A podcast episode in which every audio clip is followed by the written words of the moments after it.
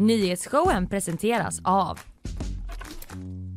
Färsking, fiberrik granola och flingor utan tillsatt socker. Kleli, kontaktlinser på apotek. Fello, Göteborgs alldeles egna mobiloperatör. Ja, men det är måndag igen. Nyhetsshowen är tillbaka och eh, vid min sida har jag Carl Jansson. Carl Jansson är tillbaka igen. Ja, du är tillbaka. Skönt. Ja, Varmt välkommen. tack så mycket Linnea. Fram i detta ljus. Det är ju eh, en måndag idag, den 24 april. Imorgon är det lön. Det är på tiden, kände jag nu direkt. Du, eh, vad ska du prata om idag? Eh, Jag ska prata om ett historiskt meddelande till svenska folket som ska Mm. spelas idag. Någon gång idag. Vi, vi återkommer till det. Okej, lite oklart Ja, låter det li, ja, men det är lite oklart, men Ja. också jätteklart. Det, jag ska berätta om det sen. Vad ska du prata om? Du, jag ska prata om eh, Sudan. Jättetidigt här nu på morgonen, för en eh, timme sedan ungefär, så kom det besked om att Sverige har lyckats evakuera. Ja, du, eh, jag hörde ett Ja, från din plats. ja det är ju, får man ändå säga var ett rättmätigt eh, absolut, en absolut. sån gasp. Eh, Men så var det. Jag satt precis och la sista handen vid min lilla eh, förberedelse och sen så hände det. Men det ska vi prata om. Det vi vet eh, än så länge där. Sen så kommer också eh, Agnes Arpi eh, hit till oss och pratar. Det eh, ska handla om en ny granskning som vi på GP släpper idag. Det svenska kejsarsnittet heter den och det handlar alltså om hur, man, eh, ja, hur vården hjälper förlossningsrädda helt enkelt som vill ha ett kejsarsnitt istället för att, föda vaginalt. Eh, och de har då kikat på den så kallade Aurora-mottagningen på Östra sjukhuset här i Göteborg. Eh, det ska vi prata lite mer om när hon Ja. kommer. Sen är det också bakvagn. Mm. Vad har du? Eh, så fick Liseberg sitt namn, 100 år sedan. Mm. Eh, och eh, två män har skakat hand. Okej. Jättelänge. Jättelänge ja. ja. Nytt rekord, nytt världsrekord. Vi kom, ja, Okej. spoila inte. Vi kan se om vi kan eh, ge oss in i eh, den eh, tävlingen, eventuellt. Jag kommer att eh, prata om, eh, minns du nyckelpigan från Liseberg? Ja, Den lilla berg och dalbanan. ja, jag, ja. Ja. Vadå minns som i att den inte finns längre? Den finns inte längre. Nähä. Nej, den är borta. Kom igen Carl. Sist jag var på Nej, får den du uppdatera lite. Ja, Den mm. är i alla fall eh, borta och vår reporter eh, Olle Råde, känd eh, också från att ha besökt nyhetsshowen, Mm. han har alltså spårat upp den. Gett sig ut på en resa utomlands. Det förvånar mig inte alls. Nej. Nej. Eh, så är det i alla fall. Sen är det lite om att en ny linbana gör nudister nervösa och eh, om vi hinner med också lite om Lasse Holm som eh, har råkat avslöja några deltagare i Så mycket bättre. Lasse. Ja, men vad bra cannelloni macaroni är. Ja, ja. ja. tänker jag på varje gång jag hör Lasse Holm. Mm. Du, det är väl ungefär planen för eh, vad vi ska göra idag. Hur, eh, hur är läget då? Jo, men är det, Ja. det är alltid det här då när jag är med, för jag är inte med så ofta. Nej. Jag tror att det var i januari sist kanske. Mm. Slutet på januari. För då är det så här, ska det vara så, vad har hänt sen sist? Mot lyssnarna, för du och jag pratar ju varje dag. Ja, det gör vi. Men lyssnarna och jag kommunicerar inte på det sättet varje dag. Nej. Ehm, Vill du börja med liksom, vill du ta vecka för vecka? ja, men vecka åtta, nej. nej men det, det är bra med mig. Det är bra. Jag har haft en fullspäckad helg. Jag har haft gårdsstädning Mm, i föreningen. wow. Burit bänkar, Ja. stått och tittat på en annan grupp människor som gör någonting Mm. och så här Ska, ska, ska, ja men du vet, eh, lite tafatt så. Eh, och sen Mm. har mina svärföräldrar varit på besök och eh, barnvaktat för jag och min sambo har varit på svensexa i lördags. Wow! Vilken grej! Mm. Ja. Gick det liksom som planerat? Ja, jag var liksom projektledare för det också tillsammans Ja. med några andra men det gick väldigt bra. Gud vad skönt. Ja. Lyckat. Tight schema var det. Pang, pang, pang, pang, pang. Eh, med massa både aktiviteter, mat och dryck. Det var jätteroligt. Ja, vad kul. Ja, väldigt bra. lyckat. Du då? Eh, du, jag dundrade iväg på en 30-årsfest Mm. faktiskt. Det såg jag faktiskt lite bilder på. Ja, det var kanon eh, var det. Mm. Men så kände jag också att eh, vi är väl, kan ju inte vara mer än 22.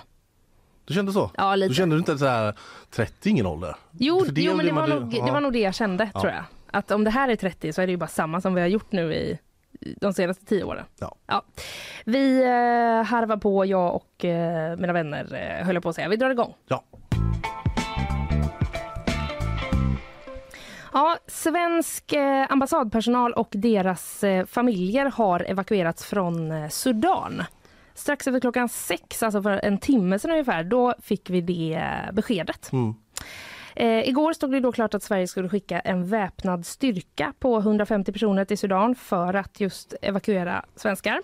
Och eh, det tillkom då efter en eh, pressträff som regeringen höll i lördags när de meddelade att de ville skicka den här styrkan och det gjorde då att riksdagen sen fick extra inkallas Ja. igår på en söndag Mm. eh, och rösta om det här och det blev alltså ett ja. Alla partier i riksdagen ställde sig bakom. Och en del av den här styrkan på eh, ungefär eh, 150 personer då, Mm. de var redan på plats i, i, i regionen Okej. som de säger. De vill ju inte säga exakt var de var, Nej, men okej. liksom i närheten Ja okej men typ ja, mm, ja. var de eh, på plats. Och eh, enligt UDs då svensklista så Mm. finns det ungefär 125 svenskar i Sudan innan den här evakueringen då ska vi säga. Den, det är ju en lista som man kan anmäla sig till hos Utrikesdepartementet så att de har liksom kontaktuppgifter till en om det blir en kris i det Mm, landet. det är väl en bra idé om man ska åka till vissa, att man kan väl kolla på UD vilka länder som rekommenderas att man anmäler sig till om man åker till eller? Exakt, jag tror egentligen tror jag liksom att de uppmuntrar att göra det alltid. Men nu åker jag väl... med grabbarna till Köpenhamn på en weekend, bara så ni vet. Jag ska till Oslo bara och handla på en butik så Ja. två timmar ungefär kommer jag vara där. Jag, jag tänkte på en grej bara för att fråga. Mm. Eh, Men det här extrainsatta riksdagsbeslutet igår Mm. sa du va? Mm. För då tänkte jag eh, Undrar hur många av Sveriges, eller ledamöterna i Sveriges riksdag som gjorde sån snabbgoogling på morgonen, typ situationen i Sudan. Ja, För att jag menar, alltså, jag förstår att det finns ett, gott underlag så att säga, Mm. eh, utrikesutskott och så, alltså Mm. folk som har preppat det här så att liksom, det var väl underbyggt Mm. att, och man röstade enligt partilinjen förmodligen. Men ändå lite att man så här också bara hoppas att jag inte får några frågor på det här nu. ja verkligen. verkligen det. det... Ja, det är, ändå så här, eh, det är inte alltid alla som har järnkoll på situationen. Nej, det är det inte. Men jag såg i... Om man inte har eh, lyssnat på nyhetsshowen då när Fanny pratade om det här om dagen. Exakt. mm, Då hade alla riksdagsledamöter varit eh, Det kan vi ganska väl förberedda. riksdagsledamöter att göra. Verkligen. Ja, absolut. Eh, men jag såg i rapporteringen igår efteråt också att eh, det var de de hade intervjuat var mest eh, medlemmar i just utrikesutskottet. Ja, Så att det känns som att de valde, de liksom eh, gick inte fram till någon i så något annat utskott. Jordbruksutskottet. Finns det? Så jag tror inte det finns. Nej, inget sånt liknande. Eh, men så, eh, så var det i alla fall då. Och eh, det här har ju, det har ju gått väldigt, väldigt fort. Mm. Nu är ju till och med evakueringen eh, liksom, eh, i alla fall delvis gjord. Mm. Men bara det här att regeringen kom med beskedet och att riksdagen röstade, eh, det är också väldigt snabbt. Och det är ovanligt. Mm. Så här sa SVTs inrikespolitiska kommentator Mats Knutsson i Rapport igår. Jag tror man kan slå fast att det är unikt för att det har då fattats oerhört snabbt på bara en dag och dessutom så handlar det om att skicka väpnad trupp till ett land där det pågår våldsamma stridigheter. Normalt sett tar det ju veckor eller månader för riksdagen att fatta beslut om olika eh, förslag men här har det alltså gått på en dag. Så det är exceptionellt på flera olika sätt men det är också ett exceptionellt läge i Sudan. Eh, vi tar lite bakgrund så man hänger med. Eh, för en dryg vecka sedan då, eh, sedan dess så pågår den här konflikten eh, mellan sudanesiska armén och den paramilitära gruppen RSF, Rapid Support Forces. Och eh, det det betyder i praktiken är att det är helt enkelt strider på gatorna i huvudstaden eh, Khartoum. Mm. Främst är det där. Och det finns uppgifter om att 400 personer ska ha dödats och tusentals skadats enligt WHO. Men förmodligen är det också ett stort mörkertal. Mm. Och vill man veta ännu mer liksom om hela bakgrunden så kan man lyssna på fredagens avsnitt då, för då Ja. gick Fanny igenom det på ett föredömligt eh, sätt. Ja. Men det har ju varit då problem att evakuera just i och med det här att det pågår strider. Mm. Ute ja, det, på ja, gatorna. man, Jo, kan man förstå. Ja, det i stan. Det har ju funnits olika överenskommelser om vapenvilor och så, Mm. men de har ju också brutits så det har man liksom inte kunnat lita på eh, att, att de ska hållas. Och den här svenska evakueringen då, det var ju oklart när den eh, skulle kunna ske. Så här svarade utrikesministern Tobias Billström när eh, SVT frågade igår. Det är också en fråga som jag inte vill spekulera i därför att det är avhängigt av olika saker, bland annat de besluten som de lokala militärbefälhavarna fattar eh, och också naturligtvis de bedömningar som måste göras av den svenska ambassaden i Khartoum och personalen där och ambassadören och naturligtvis också de kontakter som går därifrån tillbaka hit till utrikesdepartementet och det gör att den här situationen bör vi avstå från att spekulera kring. om och när det blir möjligt att genomföra en evakuering så kommer den att genomföras. Mm. Komplext Ja. kan man säga. Mm. Eh, men det finns också flera andra länder som har lyckats genomföra evakueringar under helgen. USA skickade in 100 soldater i landet och då använder man sig av eh, helikoptrar för att få ut sina medborgare. Och, och det ska ha skett då under tidiga söndagsmorgonen. Enligt deras eh, USAs då generallöjtnant Douglas Sims så var helikoptrarna man skickade in eh, på marken i mindre än en timme under evakueringen. Och hur många, hur många medborgare? Det har de inte, det har inte sett några uppgifter om exakt hur många okej. det är. Men, en timme eh, in, in and out operation. precis. Mm. Så väldigt snabbt, Ja, är väldigt snabbt jobbat. Jobbat. Storbritannien de har också lyckats med en evakuering och Frankrike fick också ut ett hundratal medborgare då igår under söndagen. Eh, vid 17.30 Mm. då hade också Norge lyckats få ut eh, sina tre norska diplomater. Inte för att det är någon tävling då men... Nej, nej det är det inte. Nej. Eh, men alla de här försöken att evakuera har inte skett helt eh, problemfritt. Okej. Eh, den franska transporten den tvingades då åka genom frontlinjen Oj. mellan de här två stridande grupperna. Och enligt Sudans armé då, Mm. vilket ju är en av parterna i konflikten, Ja. eh, men enligt dem så ska en person då ha blivit eh, skottskadad eh, vid en, en fransk transport. En, ja, okej. en, en ur den franska transporten eller en ur den sudanesiska armén? Nej, ur, eh, ur den franska. Okej, ja. liksom. eh, men det är ju som sagt uppgifter från eh, Sudans armé som är en av de stridande Mm, ja, parterna. mm. Eh, även en person från Egyptens ambassad har skottskadats också Mm. i samband med evakuering. Och Tyskland de tvingades tidigare i förra veckan att avbryta ett försök Okej. och vända hem med planen på grund av liksom att det var, det var för osäkert. Oj, oj. Alltså, ja, man, man får lite bilder i huvudet av att det, det är liksom Ja men att det, det är nog rätt kaotiska scener. Ja, absolut. I Khartoum. Alltså för att man, det är ändå liksom Man skickar inte dussingänget ner Nej, nej. för att hämta folk. Nej. Så att de är ändå liksom folk som är oerhört tränade för att lösa sånt där. Men Mm. Ja, det är inte blir du och jag Nej, som åker. nej eller så värnplikt, ett gäng värnpliktiga. nej, nej, precis. Eh, Så, men nej. Ja. Nej, nej men det, är- det är ju så också att situationen blir inte bättre av att det här pågår längre. Det finns ju en, en liksom oro för att eh, både mat och vatten eh, kan börja ta slut Mm. och även liksom, eh, har jag sett rapporter om att eh, tillgången till internet har varit liksom, absolut sämre Mm, på senare tid. okej, ja. Eh, men det finns också då ett samarbete i de här evakueringarna mellan olika länder och EU har också gått ut och sagt att man försöker då koordinera insatser Mm. Eh, för att få ut eh, civila. Men tillbaka till Sverige. Eh, det var då tidigt i morse, det är lite oklart exakt när fortfarande, som den svenska ambassadpersonalen med sina familjer och som regeringen skriver då ett antal andra svenskar Mm. eh, landade på flygplatsen i Djibouti, ett annat land där i närheten. Och hur många det rör sig om det vet vi inte än. Evakueringen eh, ska ha skett genom internationell samverkan skriver regeringen då i ett pressmeddelande eh, och den har genomförts då under mycket svåra förhållanden och under stor tidspress. Ja. Skriver de. Eh, och den här evakueringsinsatsen då med eh, svenska flygplan och Mm. svensk eh, personal den kommer att fortsätta så länge säkerhetsläget tillåter. Okej, Skriver de också. Ja.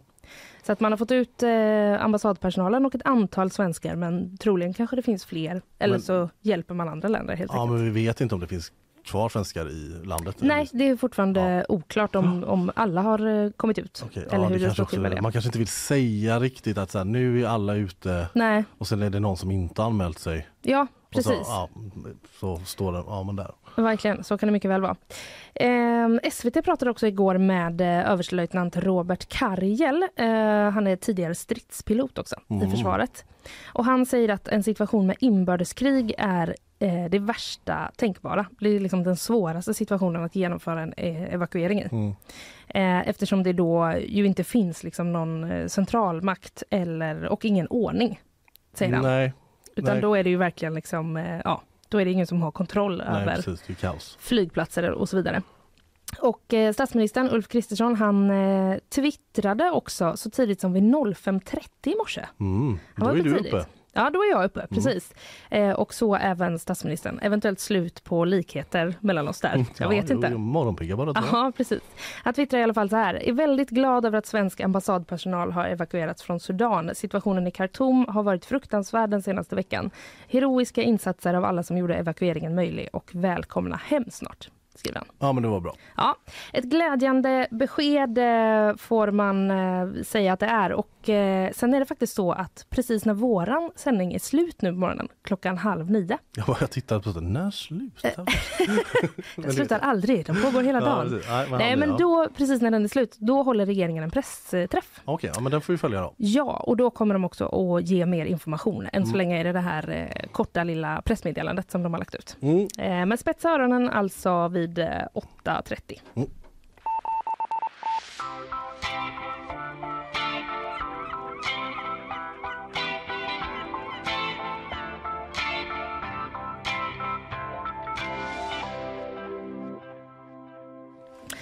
Ja, vi får nyhetssvep snart. Ja. Men... Förlåt. Men innan dess tar vi eh, och lyssnar på våra sponsorer. Nyhetsshowen presenteras av Färsking, fiberrik granola och flingor utan tillsatt socker. Kleli, kontaktlinser på apotek. Fello, Göteborgs alldeles egna mobiloperatör. Ja, här kör vi på i eh, vanligt eh, tempo. Det finns väl ingen anledning att eh, liksom sakta ner på det eller göra någon större ändring eller vad så är det ju eh, News Persson som har kommit in i studion. Nej, det tycker jag inte. Nej, en liten mikrofon kan du få också. Ja, tack så Det mycket. tycker du inte. Du, hur Nej. trivs du med ditt eh, nya smeknamn? Jag gillar det. det jag dissade det i, i förra veckan. Men nu känns Ja, det...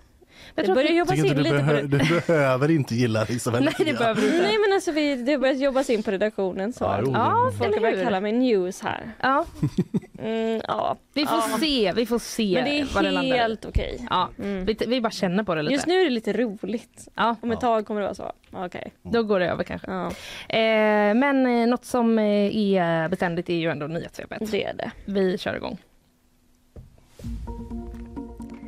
Det tar för lång tid att komma fram till SOS Alarm. Det framgår av en utredning som Riksrevisionen gjort. Och nu ska man inleda en granskning. Målsättningen är att den genomsnittliga svarstiden ska vara högst 8 sekunder. Ett mål som man inte uppnått sedan 2013. Och ibland är svarstiderna så långa att det enligt utredningen kan få allvarliga konsekvenser.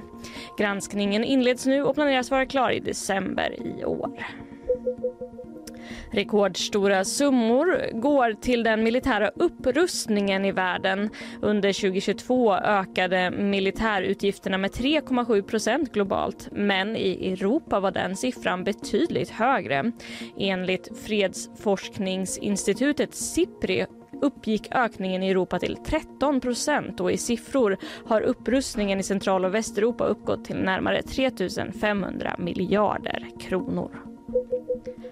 Personal på en fritidsgård i Hammarkullen ska under förra året blivit slagna och hotade när de portade ett ungdomsgäng från lokalerna.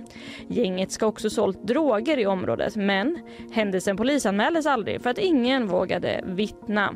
Det visar en ny granskning som Sveriges Radios Kaliber gjort. Socialförvaltningens avdelningschef Tobias Gröndahl säger till Kaliber att den här händelsen tyder på att man har större utmaningar än man kanske tidigare trott. Oj då, det där eh, reagerar man ju lite på. Mm. Ingen polisanmälan alltså, ingen ville vittna. Nej, så, Nej. så liksom var eh, efterspelet enligt Kalibers granskning då. Ja, Gissar på att det kommer lite uppföljning kring det också. ja men det gör det alldeles säkert och eh, det kommer ju också ett nytt nyhetssvep eh, lite senare. Det gör det.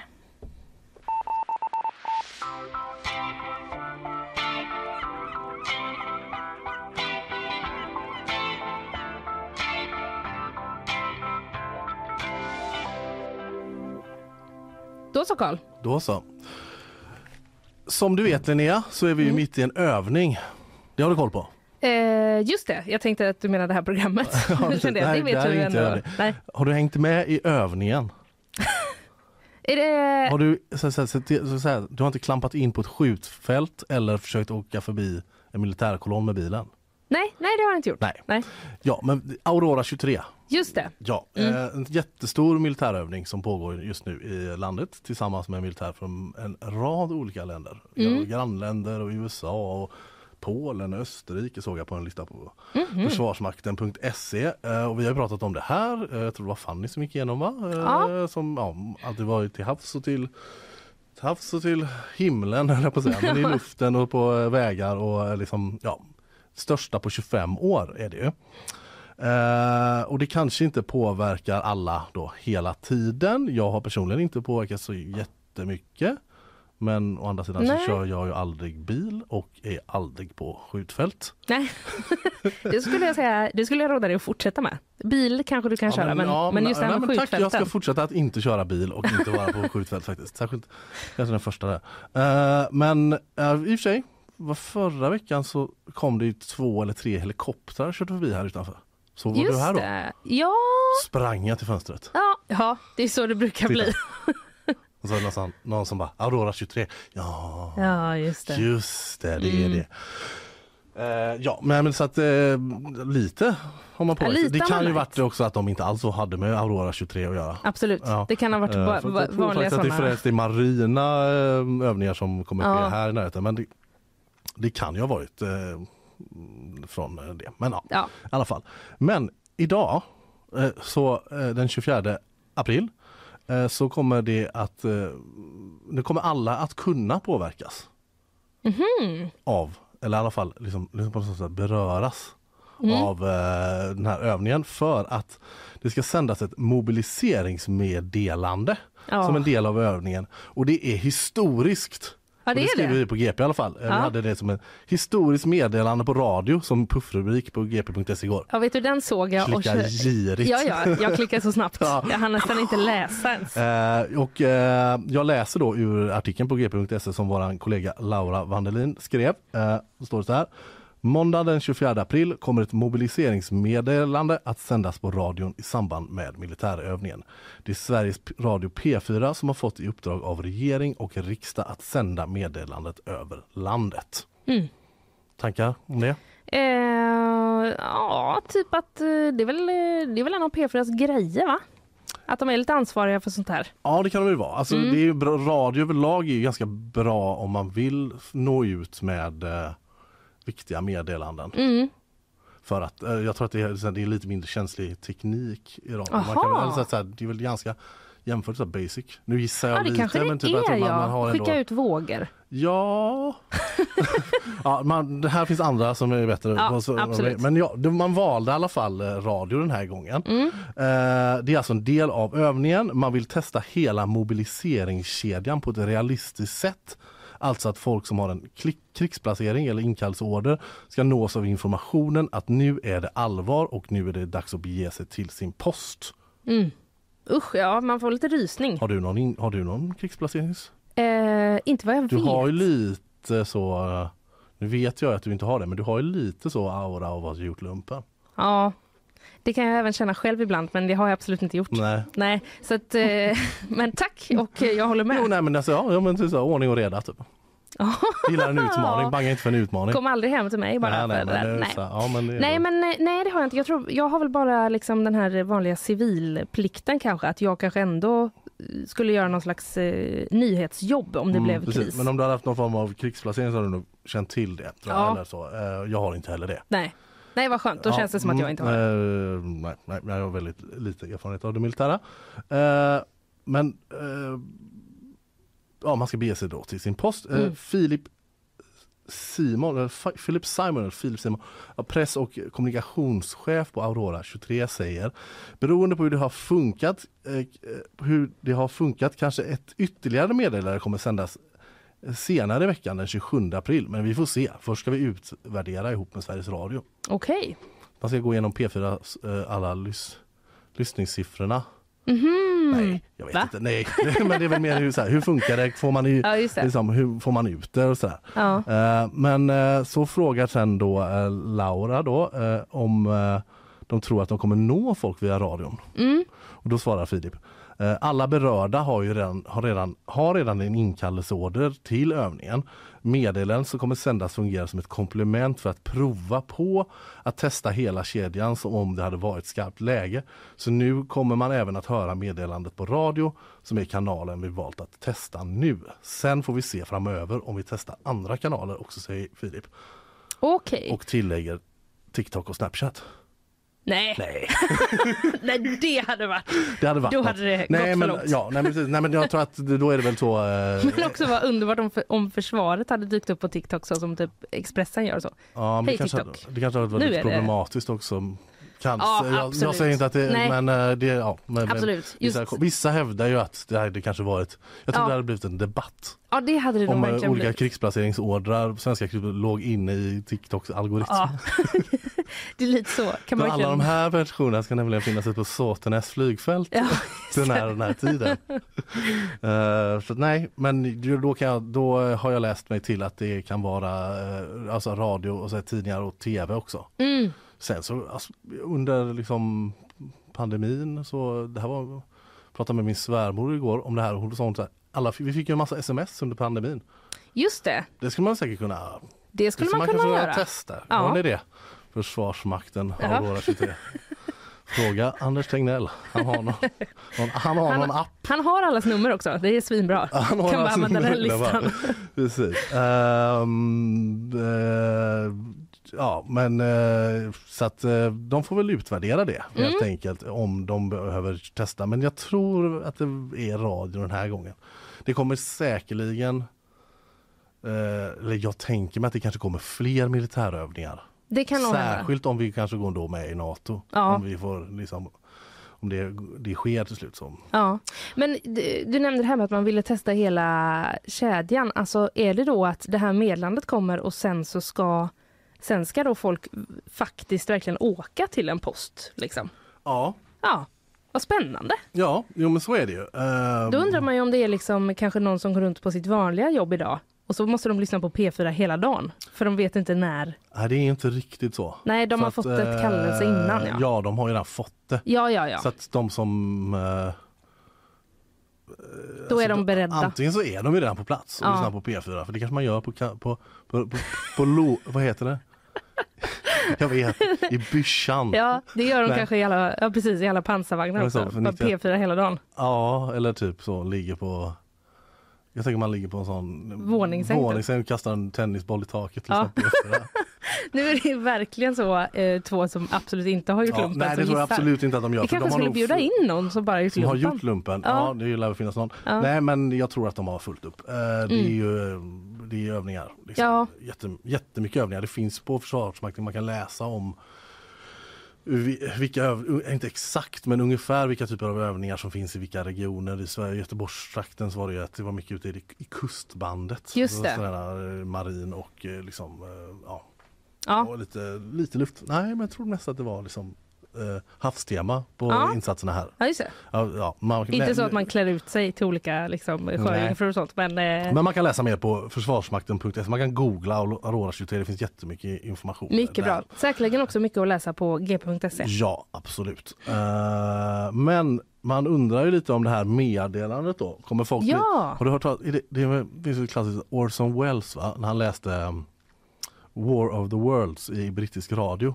Mhm, på mm. typ någon gång på 40-talet Mm. kanske, eh, världens krig.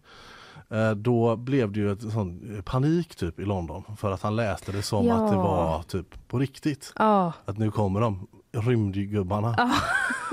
Tror du att det kommer vara så? alltså, Det här tror jag att det är så här, att folk kommer känna nu, nu kommer ryssen. alltså det, det kan väl ändå finnas en risk. Jag, Mm. jag pratade med min mamma om det här igår. Hon berättade att eh, när hon har varit eh, liten, kanske ja, 13-14 år någonting, Mm. då hade, det varit, eh, hade hon lyssnat på radio så hade det varit en radioteater som, eh, där det handlade på något sätt om, att, eh, om en eh, liksom, atombomb. Mm. Och eh, hon hade kanske inte lyssnat från början. Så Nej. hon eh, fick ju liksom panik typ. Ja, jo, ja, i den tiden också. Ja, jag jag förstår. Nej, men jag tror inte att, jag ska läsa meddelandet här nu mm. Och jag, så får se, så testar vi dig sen. Ja. Om du tror att folk kommer få panik. Jag tror inte det, men jag har också valt att eh, ljudlägga det lite. Det här är Ja, jag inte säker på att P4 kommer göra. nej. Förlåt, förlåt Försvarsmakten eh, och så, men jag har liksom lagt en liten en matta. Oj.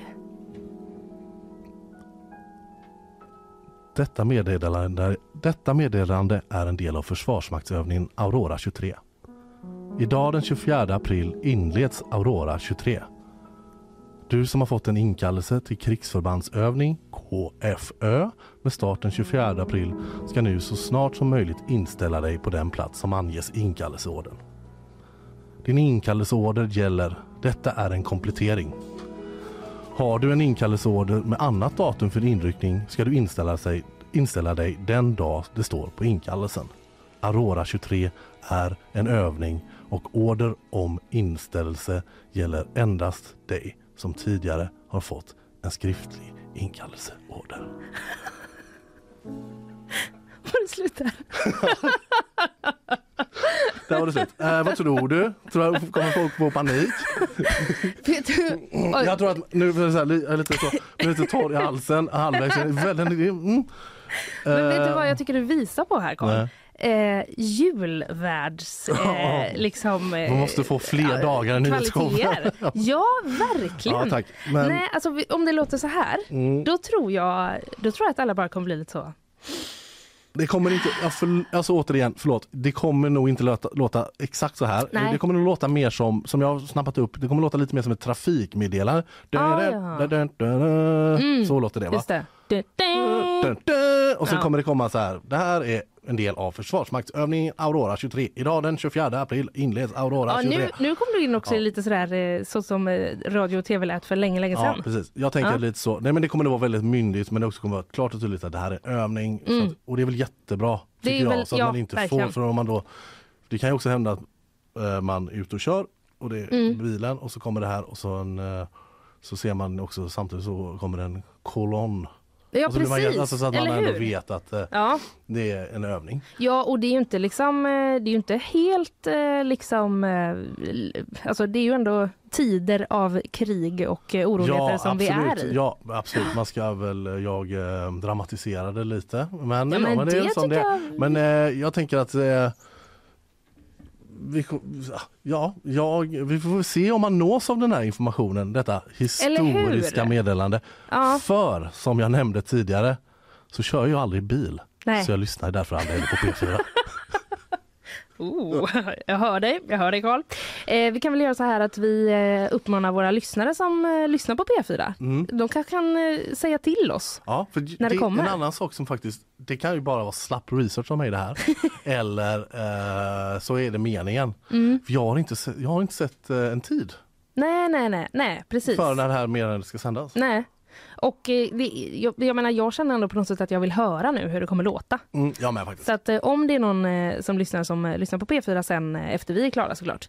Och, Eller det kanske redan har gått. Det kanske var som Ulf Det kanske redan har gått ja. Ja, jag vet inte. Vi får försöka eh, hitta ett eh, svar på detta känner jag. Mm. Kanske till imorgon att vi kan eh, meddela om eh, man har missat hur det lät. Spänningen stiger ju. Jag är Så svårt. kanske att de typ, om de kanske, de bara, ah, men vi tar bara den här killen i nyhetsshowen. Jag hörde någon som läste det. Vi kan, eh, vi kan väl bara klippa ut det. Mm. Ja, annars undrar man ju vem som fick, hur de har valt ut den personen som får läsa det. Jag tror bara det är så, vem är det som jobbar på måndag? Det kan Och så vara P4 så. extra, så Ja. det nyhetsläsning kanske. Ja, det kan absolut vara så. Det kan vara så att eh, det har föregåtts av eh, enorma mängder tester och så vidare. Absolut. det Ja, det så som jag tänker mig. Men sen en dator. Eller så är det en dator. Eh, vi får eh, se under dagen. Ja.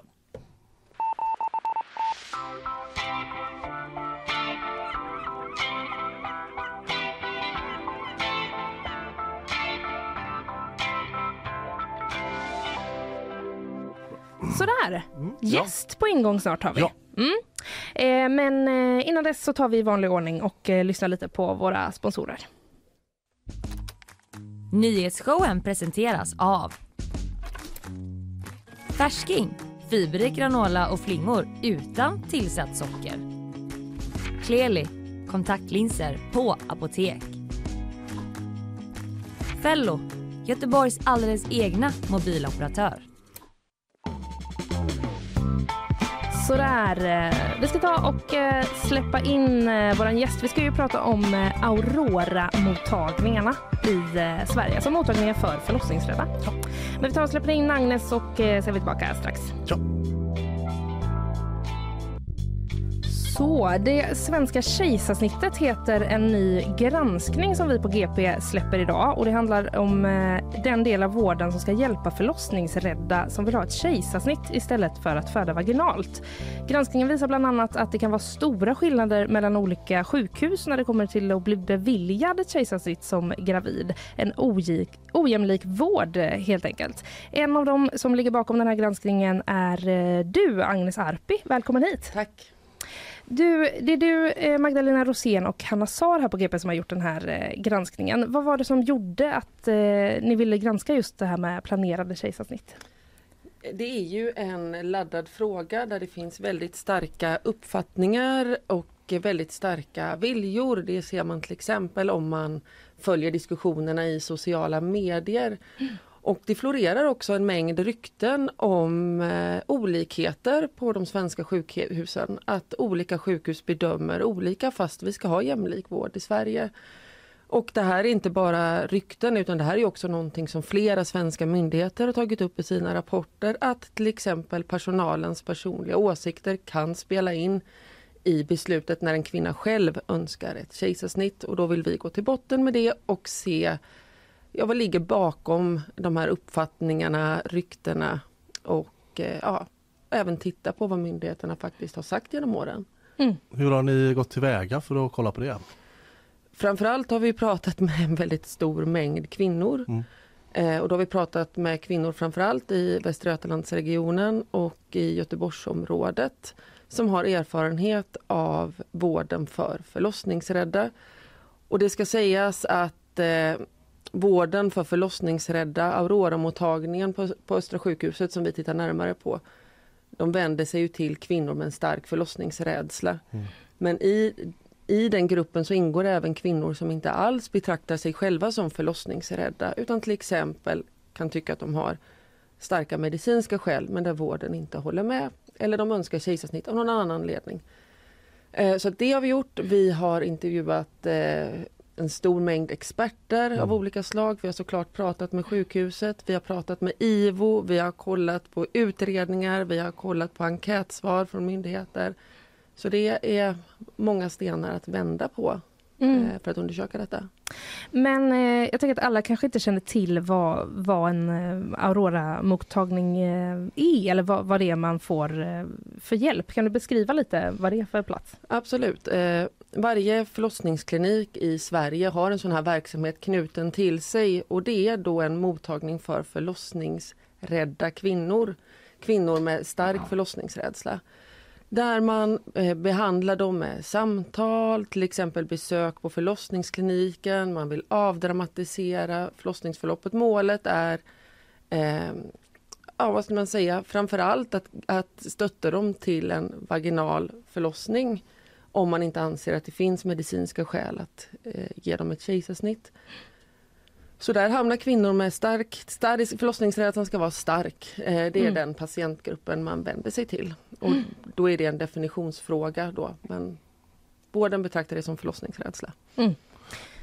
Ja men alltså men, men beroende på vilken Aurora-mottagning man kommer till i Sverige då kan man alltså få olika bedömningar eller alltså det, det skiljer sig har ni sett? Ja så är det. Eh, de här mottagningarna är ju, har ju ofta, är ofta sprungna ur ett eldsjälsarbete.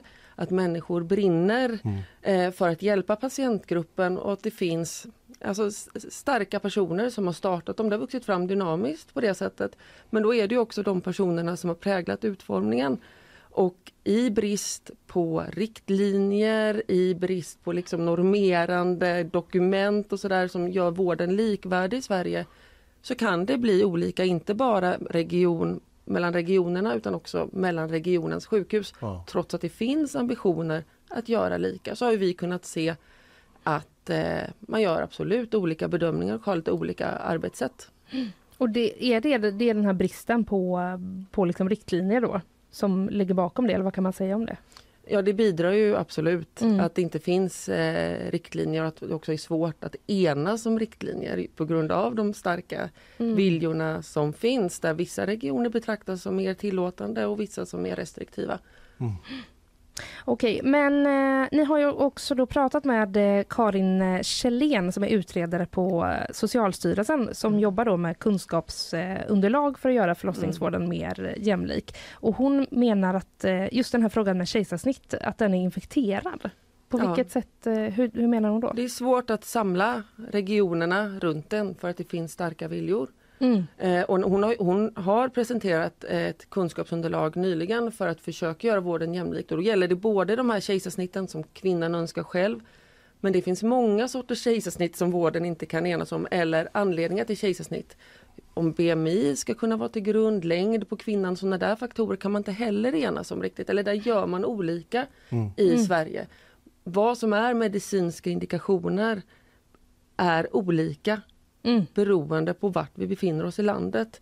Så det är liksom, man kan för- föreställa sig att det är så vetenskaplighet som ska råda men Är man i närheten av att få fram sådana riktlinjer eh, liksom nationellt eller är det, är det, på, är det någonting det diskuteras förstår men alltså, absolut, det är ett pågående Ja. arbete. Socialstyrelsen har ju det som ambition Ja. och eh, senare i år ska man försöka få till riktlinjer för förlossningsvården generellt men då är det inte säkert att den här frågan kommer att ingå. Eh, man tittar på många saker just nu och eh, kanske kommer det ingå. Men det har gjorts många försök tidigare att samla vården kring detta. Okej, mm. Och det har publicerats rekommendationer. Det är för 12 år sedan så kom det rekommendationer från bland annat Socialstyrelsen. Och de är det frivilligt att följa. Så vissa gör det och vissa gör det inte. Ja, vad speciell eh, fråga. Mycket inom vården tänker man ju annars är att här har vi tydliga saker att gå efter Mm. som ändå är Mm. samma. Ja. Eh, men i sociala medier så finns det ju då en utbredd uppfattning, du var inne lite på det eh, i början där, men det finns en utbredd uppfattning om att Aurora-mottagningen på Östra sjukhuset då här i Göteborg är eh, att det är svårast eh, att få ett beviljat kejsarsnitt där Mm. av alla Aurora-mottagningar. Hur har det sett ut när ni har kollat på det? Ja, det här är ju en- en, del av problemet är ju att det finns ingen nationell statistik. Det går inte Mm. att jämföra kliniker mellan varandra på ett tillförlitligt sätt för den här statistiken förs inte. Man kan få fram den lokala statistiken från sjukhusen men då kanske vissa definierar kejsarsnitt på kvinnans önskan på ett sätt och andra på ett annat sätt. Så den är inte jämförbar.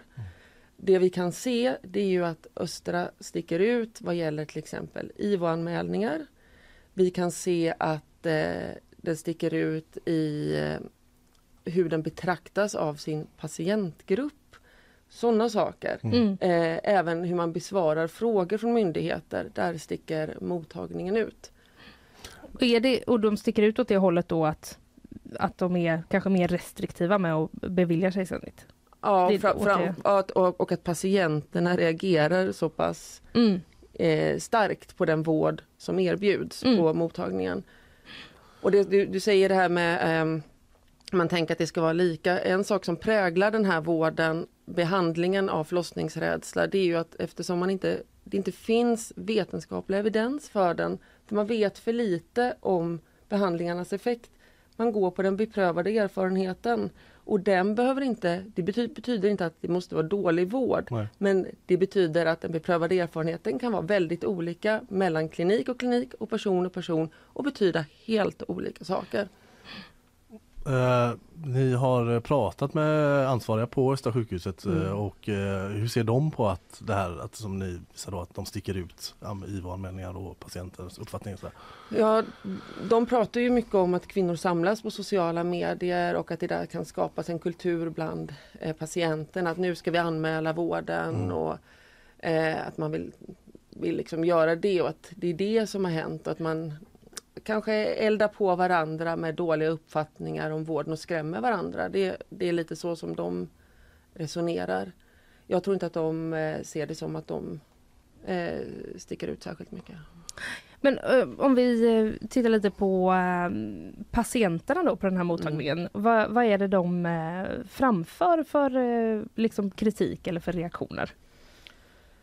Och det är en, en väldig bredd, för det är ju som sagt det ska vara en mottagning för förlossningsrädsla och det kommer kvinnor dit som har varit utsatta för misshandelsrelationer, för sexuella övergrepp, som haft svåra tidigare förlossningar eller har varit förlossningsrädda hela livet. Mm.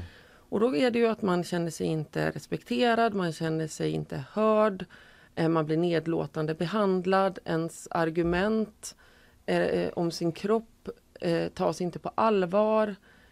Sådana saker. Sen så finns det ju vissa som får ett, ett bra stöd för att det, de får det stöd de behövde för att komma över tröskeln. Men så finns det den här gruppen som inte vill ha den vård som erbjuds. De vill inte gå igenom de här samtalen och eh, övertygas helt enkelt. Utan de har en uppfattning färdig. En del kommer dit och är tveksamma och eh, behöver få hjälp i sitt beslut. Men vad vet man om hur man jobbar då? Jobbar man annorlunda på Östra än på... Vi har ju varit inne på det att det verkligen kan skilja sig, Mm. men finns det något som sticker ut på Östra jämfört med andra Aurora-mottagningar? Jag tycker att när man tittar på de som, som eh, vi har tittat på, de skiljer sig alla lite från varandra och det kommer också komma fram senare i granskningen lite hur eh, andra mottagningar resonerar eh, i hur man arbetar olika. Så att det, Östra ligger liksom på en sida, de, man rör sig över, över det, det finns inte en enhetlighet kan man väl sammanfatta det. Ja, eh, ni har ju också träffat eh, två case här som två kvinnor som har velat ha snitt på Mm. men som inte som har fått avslag. Mm. Eh, varför ville de ha det och varför fick de det inte? Ja, då har vi ju eh, en kvinna som hade då varit rädd eh, från start, en så kallad eh, primär förlossningsrädsla. Det var hennes första Mm. barn och varit rädd hela livet. Och då fick hon ett eh, förlossningskontrakt vilket innebär att man ska gå in i en vaginal förlossning och sen om ett antal kriterier är uppfyllda så kan man bryta för kejsarsnitt som då blir ett akut kejsarsnitt. Eh, Gå in i en förlossning, vad, eh, Den påbörjas, Okej, va- vaginal i, förlossning. i, i, i vilket stadie då så att säga? Eller så, Man ska vara öppen. ja, jo, ja, ja, men, jo men det är inte så att man har liksom lite förverkar hemma utan man ska liksom ha Man ska vara på plats Ja, okej. och uppfylla att man har fått smärtlindring och Okej, ja det är ganska långt eh, process att Ja, det är det. Det är så ett förlossningskontrakt Okej, mm, ser ut. Mm, Eh, den andra kvinnan eh, hade då genomgått ett antal komplicerade magoperationer och fått veta från läkare i Rumänien där hon hade opererats att om du ska föda barn så behöver du göra ett planerat kejsarsnitt. För risken vid ett, en förlossning är att de tidigare operationerna medför komplikationer som kan bli väldigt allvarliga både för dig och ditt barn. Och då nekas hon och ska, få, också, ska liksom också föda vaginalt. Eh, hon fick ju sen, då bytte ju klinik, kom till Borås, fick ett planerat kejsarsnitt och tarmen spricker under det planerade kejsarsnittet varpå man kan kalla in en tarmkirurg och fixa det direkt. Mm. Och det var ju därför man ville göra det under planerade förhållanden på Mm. grund av att detta kunde hända. För att man, skulle, man hade en kirurg eh, redo då liksom? Ja, det, eller som i alla fall hade jour och i Mm, närheten mm. och att det fanns en medvetenhet då. Mm. Men då hennes anledning till kejsarsnitt var ju att tarmen ska inte spricka under liksom ett akut kejsarsnitt, vilket ett förlossningskontrakt ja, leder till. ja. Utan det ska vara under planerade förhållanden. Så hon hade en komplicerad medicinsk historia men även det bedömdes ju då som förlossningsrädsla. Så, så hon, okej men Ja okej, men först hon fick avslag på liksom Ja. den medicinska prövningen först då, sen hamnade Mm. hon på Aurora-mottagningen. Eller är det, sker det på samma ställe så att säga? Hon kommer till Aurora och så eh, bedömer de inte att det finns medicinska skäl Okej, för ja, ett kejsarsnitt. mm, okej, och så mm. sökte hon sig till en annan klinik i Västra Götaland. Då. Mm, förstår. Ja, Men det var det du var inne på lite tidigare, att man själv eh, menar att man har någon medicinsk eh, liksom grund Mm. till att inte vilja föda vaginalt, men Mm. så blir det klassat som förlossningsrädsla Ja. i det här fallet. Då. Ja. Okej, det här är ju bara den eh, första delen eh, i er granskning som Mm. publiceras idag. Kan du berätta någonting om vad som kommer i eh, andra delar längre fram i veckan? Ja, vi kommer ju kolla närmare då på Göteborg och på regionen. Eh, vi har pratat med fler professioner som uttalar sig om eh, vården eh, som ges. Mm. Vi har pratat med, eh, ah, vi har pratat med så många kvinnor. Vi Mm. pratar om konsekvenserna när kvinnorna söker sig bort från Östra sjukhuset och Mm. vart de hamnar istället. Spännande. Redan nu eh, finns det då som sagt eh, en första del att eh, läsa på gp.se. Agnes Arpi, tusen tack för att du kom hit till oss idag. Tack så mycket.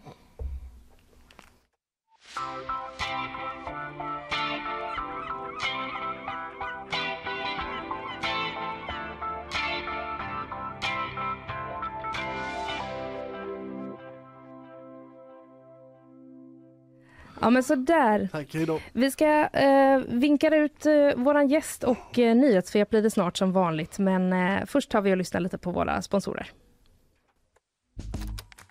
Nyhetsshowen presenteras av Färsking, fiberrik granola och flingor utan tillsatt socker. Kleli, kontaktlinser på apotek. Fello, Göteborgs alldeles egna mobiloperatör.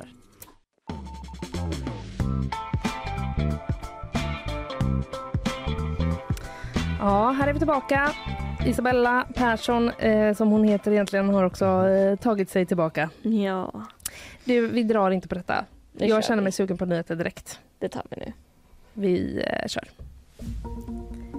Svenskar har nu evakuerats i Sudan. UD skriver i ett pressmeddelande att utsänd ambassadpersonal och deras familjer nu förts till det närliggande landet Djibouti.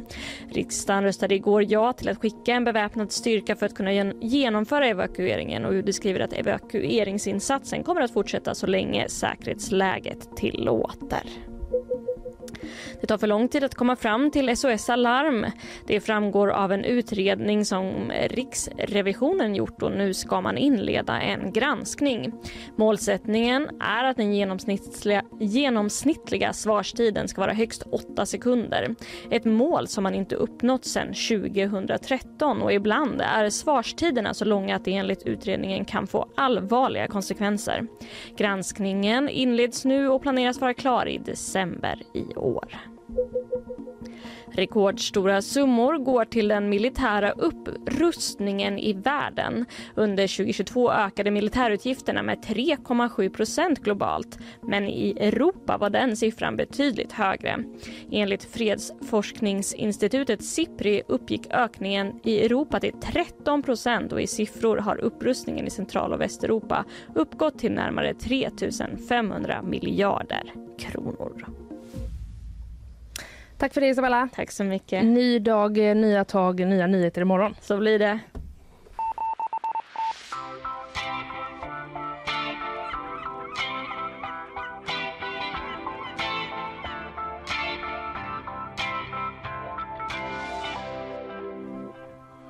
Eh, jag bara, det blev lite så här.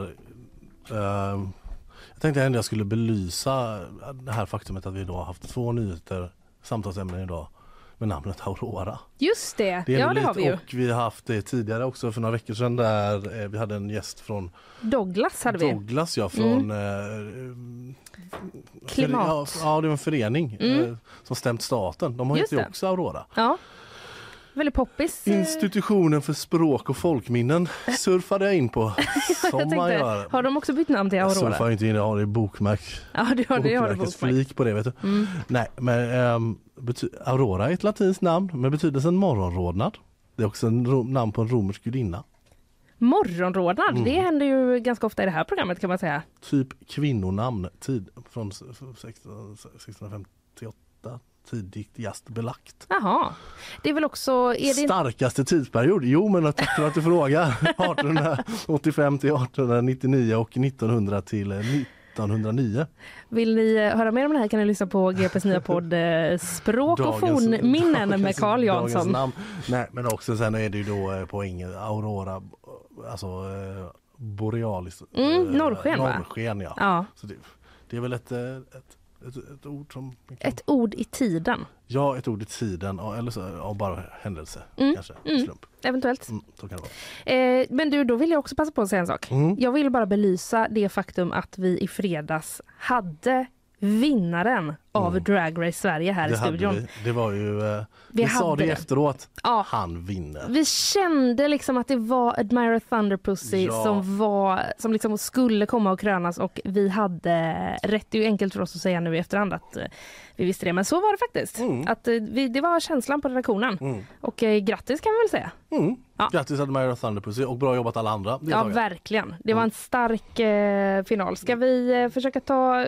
Vi tar oss in i den, eh, Eh, vi fortsätter helt enkelt in i bakvagnen. Ja, det gör vi. Ska jag börja här? Nu blir det äntligen sport. nu har jag... Ja! Ja, vi pratar ändå en del sport. Ja, det gör Eller vi. vi pratar ju primärt fotboll ibland. Ja. Det är jag Mm. som producent. Så här, nu jag tror ändå det är dags att vi ska Ja, prata lite om petar alltid fotboll. Mm. Ja, nu blir det fotboll igen. Eh, helgens kanske mest uppmärksammade fotbollsmatch Ja, kunde man kanske tro att det var någon, av, eh, någon Premier League-match kanske eller eh, Gais vinst över Landskrona Boys i Ja, lördags med skulle jag 2-0 säga eller. Blåvitts eh, torsk borta mot Djurgården igår. Mm. Dåligt det går för Blåvitt nu du. ja det går väldigt Ja, dåligt. oj, Vad oj, bra oj, det går ja. för guys. Ja det går väldigt bra för Gais. Bara konstatera Ja, det. bara ett konstaterande. Mm. Eh, nej, eh, inte heller gårdagskvällens eh, stora seger för Neapel i Turin. Nej, Nej, med, den ja. Eh, Den, ja. Ja. Eh, utan den mest uppmärksammade fotbollsmatchen i helgen spelades i Wales. Mhm. I den engelska femte divisionen, alltså den femte divisionen av det brittiska seriesystemet. Wales, eh, ja. Vad har de för seriesystem? eh, ja det är ju ganska, alltså de har the, the F, eh, de har, jag tror att de har typ så 22 divisioner i engelsk fotboll. Okej. Vi har ju typ 6 till 8, 6 till 7 eller 8 i Sverige beroende på vilken region, vilket fotbollsförbund det är. Jag tror att de kanske har 8 divisioner i Stockholm, i Göteborg tror vi har 7. I England så har jag typ så här, du vet, ibland mötts av 22 eller 18. Alltså Ja. det finns oerhört mycket fotbolls, de är många. Eh, men i den femte divisionen av det brittiska systemet i The National League, eh, vi har alltså då för att bara se, vi har Premier League. Det är där sådana spelar som Alexander Isak i svenska landslaget och så. Arsenal och Chelsea och Manchester United och sådana spelare. Just det, Dejan Kulusevski. Dejan Kulusevski Ja. spelar. Eh, sen har vi The Championship Mm. som är den under, som deras superettan. Okej. Sen har vi League One under det. Sen har vi League Two Ja. ja, under det. Alla de här låter ändå rätt högt. Ja. Det är också ganska högt. Det är så helt professionella fotbollsspelare som spelar i alla de här divisionerna skulle jag säga. Ja, ja. De tjänar ganska mycket pengar. Sen då har vi då The National League. Okej. Eh, som är eh, då den femte högsta divisionen. Eh, och man undrar då eh, varför har det varit så mycket uppmärksamhet åt en match därifrån? Det undrar man Ja, verkligen. för att fotbollsklubben AFC Wrexham spelade och vann en fotbollsmatch. och avgjorde då eh, den The National League. Det är, jag tror att det är 42 lag eller 44 lag. Man spelar typ så. Plus 40 matcher, ett lag går upp. Oj! Ja det är så fruktansvärt svårt. Oerhört att, eh, hård ja, den är så, ja, konkurrens. det är så galet hård konkurrens i de här serierna. ja. Eh, och de kallas då, de vann då i lördags tror jag det var och eh, gick upp i då The Football League. Det som kallas, de här alla som jag radade upp innan. Det är Ja. de som kallas The Football League som eh, orkestreras av det engelska fotbollsförbundet The FA. Världens äldsta fotbollsförbund. Eh, också så här, eh, hållare och skapare av reglerna till fotboll. Det är massa Wow. engelsmän Ja. och deras traditioner. Ehm, och det, alla är jätteglada. Du, återigen så här, men det känns- ett, ett femte divisionslag, det är det Ja. största. Vi kommer till varför. Ja, Men eh, då, det har strömmat in grattishyllningar från celebriteter. David Beckham sa What a story, what an achievement. Wow! Ja, till det här Wrexham AFC, femte divisionen. Det är verkligen wow. Eh, som också dock sägas att eh, de är alltså, ja, eller vi kommer till det. Eh, sen, Prinsen of Wales har skrivit. Nämen, Congratulations Wrexham AFC, a club with such an amazing history. Looking forward to a very exciting future back in the football league, doing Wales proud. Och då vet inte jag om det är William eller Charles. Nej för det står bara Ja, det här läser jag på The Guardian. Ah. Men där står det bara Prince of Wales för engelsmännen. Men vänta, har de verkligen två som är Prince of eh, Nej, Wales? men alltså det är ett, äh, alltså eh, kronprinsen Ja. är alltid the Prince of Wales som jag, jag googlade lite förut. Aha. Inte ja, Ah, ja, ja, innehavare ja. Du vet du vad, det står eh, på Wikipedia står det att det är William. Mm, men han är inte tillsedd kungen. Men ja, ja, ja, det är väl William då. Det var Mm. nog han. Men han är också någon sån Lord and Savior of the FA. Alltså, Jaså? han, är någon sån- han är någon sån beskyddad, du vet han är ju så hedersordförande. Man blir Ja, det ja, ja, ja, för, ja. FA då, fotbolls, alltså deras fotboll, som är Svenska fotbollförbundet. Mm, mm. Eh, så att han är jätte, de är, han är Men jättestolt. nu kan jag inte hålla mig längre. Vänta, Jonah, Joe, Joe Jonas sa incredible. Oj! Jonas Brothers Jonas. Ja, eh, ja. Wow. Ja, de, Eller andra, Joe, de, de, de tre andra två bröderna har inte uttalat sig. Nej. Eh, men vad trevligt tänker du, engagerade de är i brittisk femte divisionsfotboll. Ja, ja. Gud vad alla bara så är genuina. Verkligen. Eller är det så att de är så genuina? Nej, Ja. så är det såklart inte. För den här klubben då, AFC Wrexham, eh, den ägs, eh, det är också världens tredje äldsta fotbollsklubb, lite beroende på hur man räknar, Ja. från 1864. Mhm. En sketklubb också, de har inte vunnit någonting. typ på nästan ja, över, hund- alltså Men de finns 150 ändå år. kvar. Ja, och en jätteliten, ganska fattig stad i, eller i, någonstans i Wales. Mm. Eh, men de, den köptes ju då för ett par år sedan av Hollywoodskådisarna Ryan Reynolds, Ja. Deadpool Ja. och Rob McElhenney. Eh, Ja. Känd från It's Always Sunny in Philadelphia, lite mindre känd än Mhm. eh, eh, Ryan Reynolds. Ryan Reynolds är ju verkligen snygg, känd som så snygg. Ja, och så Deadpool, så vitsig kille. Ja. Så. Ja. Okej. Då, ehm, Men det, gjorde de det liksom som något sånt? eh, För jag för mig att jag hörde något om Ja, det här. det men som att de gjorde det som en, här för en kul tag. grej typ. ja, de vill ju gärna att vi ska tycka det. Jag vet inte, jag har nog någon form av så här ändå, journalistisk skeptisk eller bara kanske att jag är europé och är så här tveksam mot amerikansk idrott. Ja. Men de eh, köpte i alla fall eh, den här klubben för ett par år sedan och av en händelse så blev det också en tv-serie om klubbens Ah. förehavanden. Vi kan lyssna lite som var på den ljud från den trailern då för när den kom för ett par år sedan. Här.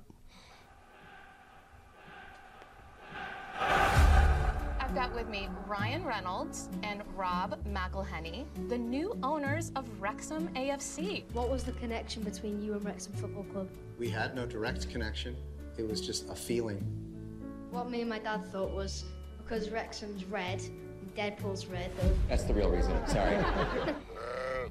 I think the biggest challenge is a community looking around going, what are these two guys doing here? Welcome to Wrexham. Ja, skulle du, eh, alltså, om det bara är den röda färgen, Mm. då känns det som att supportrarna till den här klubben kanske blir lite... Mm, ja, men, men tror du att det är en del av dramaturgin? Jag har faktiskt sett delar av första säsongen av det här. Mm. eh, Som kom förra året eller tidigare, ja men i höstas tror jag den kom. Mm. Eh, För förra säsongen, de spelade, första säs- säsongen de spelade var väl den 2021-2022 då. Eh, Okej. eh, Då spelade de in ett, ett år där av tv-serien och tror du att eh, fansen var skeptiska till en början? Ja. Ja, det finns en dramaturgisk båge i det. Ja. Tror du att de vänder sen? Ja. Ja, det är klart de gör det. När Ryan Reynolds Eh, Ja, men log. precis typ. Eh, Men det är också det så sett de, det, de har suttit i talkshows och du vet eh, bara snackat om det här såklart då. Typ här ska vi lyssna på ett, eh, när de säger med Colbert, Stephen Colbert show Mm. för eh, typ eh, åtta månader sedan. När den förra säsongen släpptes. Så lät det så här. Ryan, um, uh, you're a talker. You're a marketing expert. You co-founded a digital marketing company. How, how, how are you handling the marketing for this? I love the marketing. I mean, mar- you know, sports especially. It's such a great. It's everything is a tie-in. Everything is a storytell storytelling uh, opportunity. So, we've yeah, we've partnered with TikTok to help uh, uh, support the club. We've Ja, det här Ja. i alla fall. De, de sitter... för- Ja. De Också är, typ bara att eh, han är han. Mm, han är Toppen. han och han är, de är på väldigt mycket hemmamatcher. Jag ser bilder, de är ju inte fega för att filma det liksom. Nej. Eh, men det är lite så här... eh, Men flyger de då liksom över? Eller bor det- de inte i det- USA? Nej, de bor inte i Wrexham. Nej. Nej, de har inte flyttat dit. Men nu på senaste avgörande matchen här så var Paul Rudd på läktaren också, hängde med. Nej men nu... Så eh, Ant-Man var där också. Alltså. Så det har, det har blivit en liksom Det har blivit en hipstergrej, eller Ja. hipstergrej är det ju inte, det är ju så olika ri, jätte, jätterika amerikanska gubbar och tanter Ja. som tycker det är Ja. festligt med så eh, brittisk eh, arbetarklasskultur. Ja just det. Och som liksom ser det här då, alltså på riktigt, jag, jag tittade faktiskt på en match där i veck, förra veckan. För den sändes ju också på så, Discovery plus. Så, Ja, okej. så här, Sverige plockar ju också upp det här för att alla Ja. tycker det är så härligt. Ja, ja, ja, ja. Genuina storyn, hur det här då ja. Hur bra är de på fotboll då? Ja men ganska, men de vinner ju den här ligan i alla fall. Men det är Ja. också så här, de är alltså sponsrade av TikTok och den amerikanska ölrätten Coors såg jag på arenan också. Okej. Hur de så här, lägger gigantiska motståndare som Joe Town och Scunthorpe på rygg. Alltså, Man kan säga vad man vill, det är liksom en tv-serie, det finns ju såklart en dramaturgi. Nu vann de, det är väl bra för säsong två. Hur skulle det annars gått med tittarsiffrorna? Men Mm. jag då som eh, fotbollsälskare kan ju tycka att så här, det här är en hyfsad snedställning av tävlingsbalansen. Ja. Jovel Town är väl typ sponsrad av någon sån rörläggare kanske? Ja, ja, säkert Om- någon På sin höjd, faster. ja, eller en pub Ja, kanske. ja. Eh, och så kommer de in och sa så TikTok stort över hela bröstet. Det är ändå lite udda. We partnered with TikTok som han säger i det där klippet. Alltså man bara, ja, vad fan ska liksom Dagenham Red göra för att stoppa er? Ja, det kan bli svårt. Alltså, det men var- det kan ju också hända att en annan kändis ger sig in i, i detta för att skapa ytterligare buzz Ja, och köper en annan klubb i samma Det är inte som att liga. jag är förfärad över att engelsk eller så topp, europeisk toppfotboll direkt är liksom ägd av olika saudiska kungafamiljer eller liksom andra liksom, Nej. maktspelare. Det här är ju mer att jag bara, ja, nej, det är bara, och så är det, det, det, det finns en dramaturgi i det också. som Ja, är ja, lite, så här- lite absolut. tröttsamt bara kan jag tycka. Ja. Eh, Så att eh, grattis till Wrexham nu i The Football League för första gången på 15 år. Wow.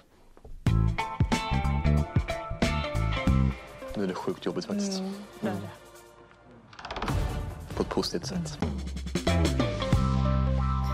Var det så du kände innan vi drog upp mickarna Ja. innan?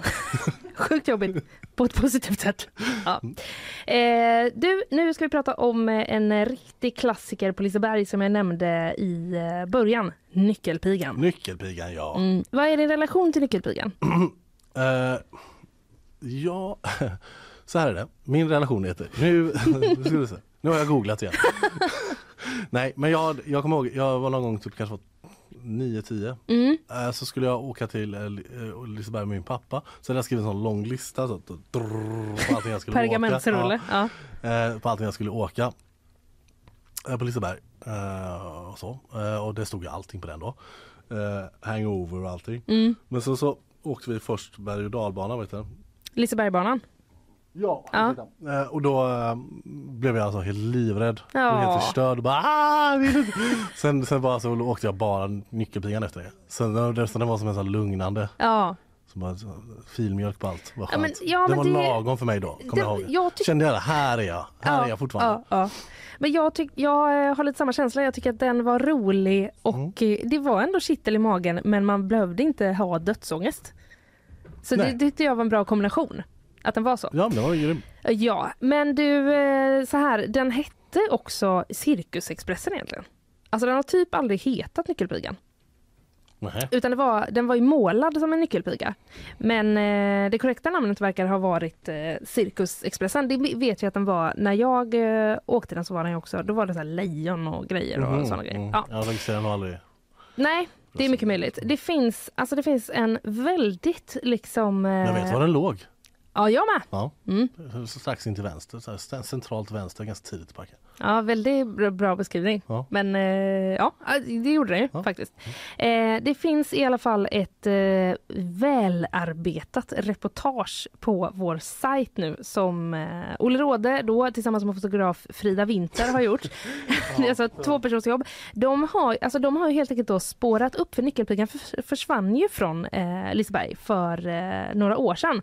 2008 8 försvann den. Det är ju mer än några år sedan Ja, inser jag nu när jag ja, sa det är det. ett tag sedan, 15 år sedan. Ja, nej men eh, då försvann den därifrån och eh, sen så, så såldes den. Ja, men de brukar göra, det är så med karuseller. Ja, för det finns en hel sidogrej till det här Ja. eh, jobbet också som handlar om bara där de går igenom alla gamla åkattraktioner och så. När fanns den, var redan nu? Jag råkade fastna alltså, hur länge som helst i den texten kan jag bara säga. Ja. Men det jag kan konstatera Ja, av ja. det är ju just det att det är väldigt vanligt att man köper och säljer tivolin och nöjesparker emellan.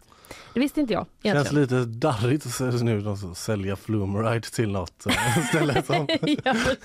De som har lite de lägre. så här, Flumeride, så, så här, nej den håller inte längre. Tivoli med låga säkerhetskrav. Eh, och så kan de göra. Nej, Flumride kanske inte Nej. säljs men eh, Nyckelpigan var i, i alla fall uppenbarligen i eh, ett bra skick fortfarande. Mm. Den här resan då, den tog eh, Olle och Frida hela vägen till eh, en nöjespark på gränsen mellan Belgien och Nederländerna. Mm. Där står eh, nämligen Nyckelpigan idag. Jaha. Eh, Men det, ja, just det. Jo, för att nu du, du visar mig Jag hade ju jag trodde att han, den här bilden, du visade mig en bild Mm. nämligen, förra veckan Mm. på nå- när Olle Råde åker till Nyckelpigan. Ja. Men då trodde jag att, den, att det var nu, att han bara så åkte Nyckel... Så här, Jaha, att han åkte till Liseberg Ja, bara. typ så här, Ja. 100 år, Ja. Råde åker karuseller. Det här var lite, lite mer stringent journalistik ändå. Ja, men han har ändå liksom bet sig utomlands, Ja. korsat landsgränser eh, tillsammans med fotografen och eh, hittat då nyckelpigan på eh, det här eh, tivolit. Eh, den, eh, ja, precis, den har målat om, målats om. Den kom till den här parken då 2009 eh, och så har de då uppenbarligen målat om den och eh, jobbat eh, lite på den. Men eh, det finns, eh, jag vill i alla fall verkligen, eh, för alla som har varma känslor för nyc- nyckelpigan, Mm. så vill jag rekommendera den här texten. Och så vill jag också Verkligen. meddela att i texten så finns det både massa bilder men också en film som är filmad, vad jag gissar, med GoPro Ja. längst fram i tåget så att man kan liksom känna som att man åker med. Och jag kan rapportera att jag kände faktiskt igen varenda eh, sväng Ja. i den här berg kittlade i magen. Nej men nästan. Lagom mycket, Kanske- precis sådär lagom Ja, mycket som du ska göra exakt. Nyckelpigan. Så liksom glatt och inte rädslemässigt. Mm. Kanske om, någon, eh, om du kan liksom hitta någon som står bakom dig och så rycker i en kontorstol lite under tiden, att det kan bli lite extra effekt. Eh, Men för- jag vill också kan du göra det? Kan du göra det på mig sen? Ja, ska jag. Ja. Men jag undrar då, är det Olle som har behövt åka den kanske ett par gånger eller är det Frida som har suttit med GoPro tror du? Jag så här, vet faktiskt inte hur många riktigt. gånger, vi får fråga Olle sen, hur många gånger kör, åkte du Nyckelpigan den här dagen? Ja, vet du vad? Jag ser här, eh, det står faktiskt fotograf Frida Winter. Ja, men Så är- jag tror att det är, eh, det kan ha varit eh, Frida som har åkt. De har nog åkt ett par gånger allihopa skulle jag tro. Har man åkt till Belgien Ja. så får man väl ta det några gånger. Då får man väl ändå samla på sig så att, så att den resan var värd. Jag tänker att han måste ha en otroligt exklusiv och snygg tvättkorg. Kanske är den i rostfritt material, kanske är den i guld. Det, det låter som en fantastisk beskrivning. Carl Jansson, Mm. har du något du vill berätta? Ja, jag läser i GP här. Ja. Nej men så här, det här tycker jag är en fin inledning av, eh, eller det är inte ingressen men en fin inledning på brödtexten. Eh, En artikel som vår kollega Johanna Hagström har skrivit här på gp.se. Mm. Den 28 juli 1923 satt den då 52-åriga ensamstående sekreteraren Anna Grötting och läste Göteborgs-Posten vid frukostbordet i sin lilla enrummare vid Skanstorget i Göteborg. Mhm. Eller hon läste i alla fall GP den dagen eftersom det var när hon fick information om att tidningen utlyst en pristävling för att ge namn åt den stora jubileumsutställningens nöjesfält skulle bli kvar. Bla bla bla. Hon i alla fall, det är en tävling. GP hade en tävling om Vi vad vi... utlyste den tävlingen. vi hade en Wow! tävling. Ja, Det är ju helt enormt. ja 1923. Ja. Eh, ensa, eh, sen kommer det lite bakgrundshistoria då om Mm. Anna Göttings. Spännande. Han var 12, äldst av 12 syskon i en fami- familj som hade invandrat från Norge på 1800, år 1870. Mm. Disponent, trävaruproducent, disponent i Dalarna, hennes far. Disponent. Ja. Eh, hon var för, då sekreterare sen på det här företagets kontor i Göteborg. Mm. Eh, hon var känd som humoristisk och mycket beläst. Det berättar hennes nu levande släkting Olle Sund vars mor som var brorsbarn till Anna har skrivit ner sina minnen om Gröttingsläkten. Mhm. Så det är fint. Där man har lite sån eh, och hon har då eh, hade då skrivit eh, en motivering till eh, därför, hennes, hon har skrivit en motivering. Det är alltså tack vare henne som det heter Liseberg. Ja, Ja. här är hennes motivering. Mm. Anna Gröttings motivering, därför heter nöjesfältet Liseberg. Mm. Vad nöjesfältet ska kallas efter utställningen? Liseberg naturligtvis. Det förefaller mig ur alla synpunkter vara det mest passande.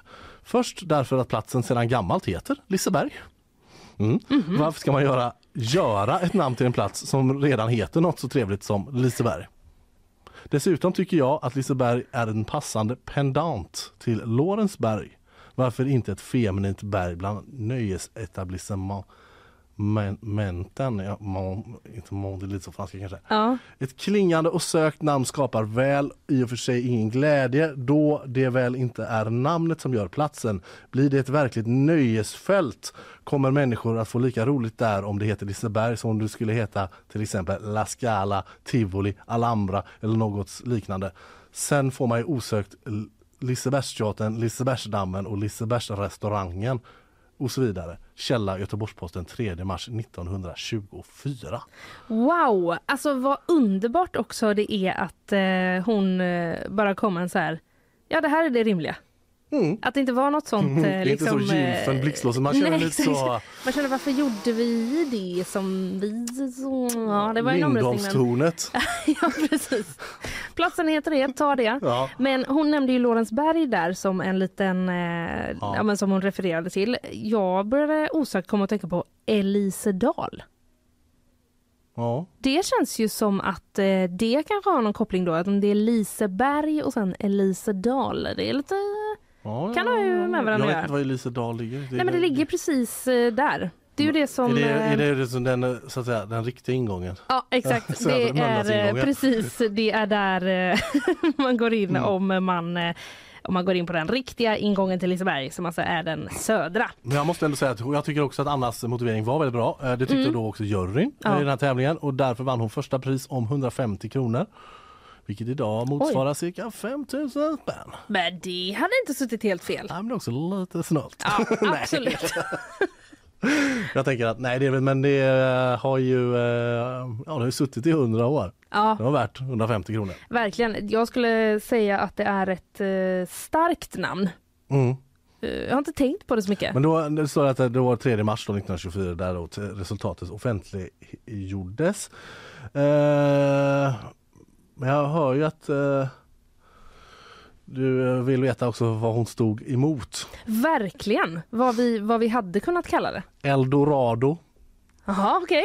eh, namnförslag som inte vann i det här då. Ja. Galejan, Paradiset, Mm. Vadmansro, Göteborgs stora minnes och nöjesfält. Den är Åh, konkret. Vem är det som har skickat in Det är en kille. Åh, killar. Gåvan, en pik till utställningens stora ekonomiska underskott. Albano, för de många barnens skull. Mm, Mm. Ja. Jubelborg. Jubelborg. Ja, ja. Ja. Den här, den här näst, Gladin. Holly bara. Det är inte så här, man tänker så här, åh 1923 det är så länge sedan, man bara, det är så Precis. Det, Svettekörka. det, det, liksom, är verkligen så. den. Exakt samma förslag Ja, som hade ja. kunnat komma Men då var det idag. Eh, andra priset, eller så vi kan ta eh, de fyra typ topp, eh, Mm. förutom Liseberg då som vinner. Så, på fjärde plats med riktigt bra tyckte juryn, juryn Gladevi. Gladevi. Ullevi, Gladevi. Ah, na, na, na, jag fattar. Jag Ja. är ganska glad att det inte är det. ja, jag med. Tycker jag, jag håller med. Det hade varit liksom alldeles för enkelt att reta oss om man är stockholmare. Typ. Hederspris i tävlingen på en tredje plats. Penninggödsla. Oj, ja, men där hade de kanske ändå lite självironi. Ja, ja, Ja. penninggödsla. Ja. Ja. Ska vi gå till penninggödsla och åka Colorado? Och gödsla våra pengar ännu mer. Ja. Det känns som något, ja, ja, som barnfamiljsgrej. Och Ja. ja. ja, trist. Men, eh, andra priset är då Lustgården. Lustgården. Ja. Okej, Ja. ändå helt okej. Det- Man hade säkert kunnat eh, Man hade kunnat liksom eh, göra vissa skämt eh, på det, ja, tänker jag. Både det ena och det andra. ja. Och sen Ja. står det också då, slutligen har en gammal gumma från stadsdelen föreslagit Ekhagen. Därför att, därför att, påstår hon, platsen brukar kallas så där ute. ja, det var ju typ samma argument som eh, Anna var det, vad hette hon Ja. som eh, vann, men kanske lite väl kort Ja, formulerat. precis. men det finns lite mer, de har pratat med eh, släktingar och eh, sådär eh, till Anna. Och, eh, man kan läsa den här artikeln på gp.se. Anna vann GPs namntävling, så fick Liseberg sitt namn. Jag vet ingen svensk eller i Sverige boende människa som går och kastar sina sopsäckar i naturen. Då är man ju konstig i huvudet. Lasse Holm. Nu dyker han upp Ja. i nyhetsshowen. Ja, äntligen. Jag tror inte han har varit uppe förut. Nej. Nej. Eh, han har eh, varit med i eh, Nyhetsmorgon läser jag på gp.se. Mhm. Ja, han eh, är en av dem som kommer att vara med i eh, årets säsong av Så mycket bättre. Det förvånar mig att han inte redan har varit det. Ja, visst. Ja, Han har ju väldigt mycket man kan jobba med. ja, ja han har ju en, ja, han har ju faktiskt en helt jävla otrolig katalog. Men lite känns det som i, eh, inget ont om Lasse Holm, men lite känns det så mycket bättre som att det, det behövs en grupp som har mycket bra låtar man kan ta av. Mm. Och så behövs det en grupp med eh, typ eh, populära artister just nu. Som folk vill se göra de här gamla låtarna. A36 kör Cannelloni Macaroni. typ. Exakt, Mm. exakt. Mm. Det hade jag ju eh, velat se. Ja. Jag har inte sett så mycket bättre mer än typ någon enstaka gång sådär. Men, Nej, inte jag heller. ehm, sen är det väl också typ att han har skrivit mycket till andra artister också. Alltså, Ja, det har han, det har han. Så det blir Cannelloni Macaroni. Otrolig låt ändå. Det är en otrolig låt. Det är en helt otrolig låt. Eh, Han har ju också eh, Är det det här du kallar kärlek? Till exempel. Och eh, han var också då mannen bakom Främling. Jo, men där känns det Och som att... här- Eloise. Ja, men de har ju redan varit med i... Jo, jo, jo absolut. Eller Carola har väl varit med eller? Men jag, eh, det ja, kanske de det inte har, men alltså vet jag inte riktigt. han Kasper Ja, Janebrink, han har ju ja. garanterat varit med han har säkert varit med. flera gånger. Japp, ska vi sluta gissa? Eh, och så går vi in på själva nyheterna istället. Ja. Han var då med i Nyhetsmorgon eh, och då råkade han avslöja fler artister som kommer att vara med i Så mycket bättre. Av misstag. Ja, så var det. Han var eh, på plats eh, med eh, Peg Parnevik. Eh, vill du utveckla det? Nej, men det är bara så här, det är två jävla TV4, det är så Nyhetsmorgon. Ja, ja. Gör det? Hej Peg var Varnevik och Lasse. Ja. Det, hade man inte liksom blivit ledsen om de hade kommit in här. Nej, hade man blivit glad. jag hade, ja nej. Ja. Eh, TV4 de var i alla fall där i eh, Nyhetsmorgon och gästade och skulle liksom eh, snickesnacka om Så mycket bättre. För jag har förstått det som att TV4 liksom gör en så. Här kommer det en. Och sen om några dagar kommer det en till som är med och så kommer det en till. Så har de ju gjort också med Let's Dance. Då har de ju till och med hållit på med massa ledtrådar och sådana grejer tidigare. Vilka som ska vara med. Tur att De, de, inte... de mjölkar det kan vi säga. Ja, tur att de inte gör som en Masked Singer. Hade man aldrig velat se det programmet sen. Du förstår om det är det hela programmet handlar om. Ja. Ta reda på Ja, vem det är. Ja, ja. Ja, eh, men eh, så var det i alla fall. Vill du veta vilka han eh, outade? Ja. Han sa så Peg här. Parnevik. Ja, de är ju Ja. bara kompisar. Ja. Hon var ju bara där därför. Liksom. Ja. Nej, men eh, han sa så här. Jag har jobbat med Sanne, som jag älskar. Förra sommaren jobbade vi i Diggiloo som faktiskt fyller 20 år. Och Dogge har jag jobbat med. Utbrast Lasse Holm. San, Sanne Salmonsson. Ja, Doggy Doggy den Lito. danska rockikonen. Ja, ja, visst. Sanne Salomonsen. Eh, och så är det ju då också Dogge Doggelito. Eh, Jenny Alvesjö, programledare, sa det gör ingenting. Allt kan hända. Mm. Tror du att hon kände så egentligen? Nej. Nej, Nej. det vet man inte. Det är live, sa Peg Parnevik. Jag vet inte om hon sa det som så här, ja ja det är live. Eller om hon sa det så, Lasse, det är live. Vi kan inte rädda detta nu. Vet inte varför hon pratar göteborgska Ja, heller. nej men eh, ja. Mm. Ja, men eh, så är det i alla fall. Så att, eh, då vet ni några av eh, dem eh, som man snart får se i Så mycket bättre. Har du varit med om någon gång att du har sett eh, folk plocka lösgodis i butikerna med händerna? Nästan varje dag jag är på affären. Hur reagerar du då? Säg åt dem att dra åt helvete.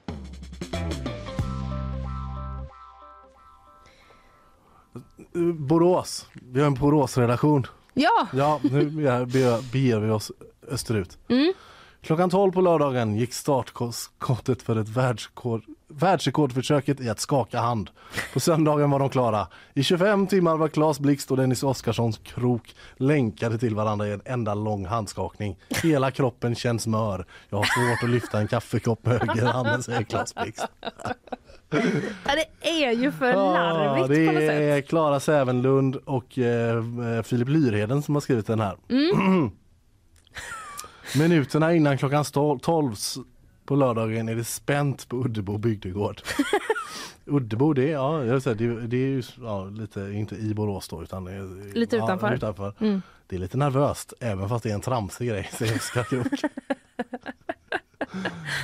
Ja, så här, till där, ja. där stod de då? Ja, och jag har en bild. Det finns rörligt på det här också Ah, på eh, wow. gp.se. Jag måste ju genast Ja. gå in och kolla på. Men Till- jag bara undrar, vet man om det var liksom, var det håll eller var det liksom att de faktiskt jobbade upp och ner i en skakrörelse? Jag ska se här om jag liksom kanske har, inte har på ljudet. Mm. Eh, nej, de skakar. De gör liksom det? Upp och ner? Upp och ner, upp och ner. Och, ja visst. Ja, Det är ju otroligt att göra det i 25 timmar. ja, det Det måste varit en del död fisk. är fruktansvärt. Åtminstone en del av tiden tänker jag. Är du i Eh, chock nu ja, men jag försöker bara Ja. så här, för att försök, rekordförsöket ska godkännas krävs att alla inblandade följer ett gäng, gäng strikta regler. Ah. Handskakandet måste starta klockan 12. Ja. Okej.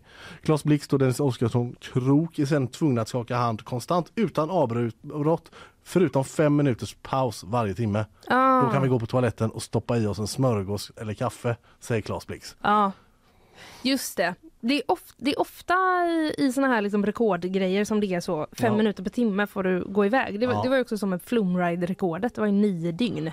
Då var det också en liten kort Ja, paus för precis, toabesök. precis. Eh. Jag kan känna egentligen att det hade varit ett mer eh, korrekt eh, liksom rekord ifall det var så här, nej men nu gör du detta. Mm. Och så Ja, ser vi hur det. länge man kan. Ja, tills du inte pallar mer. Ja. ja nej. Men jag är ändå väldigt imponerad.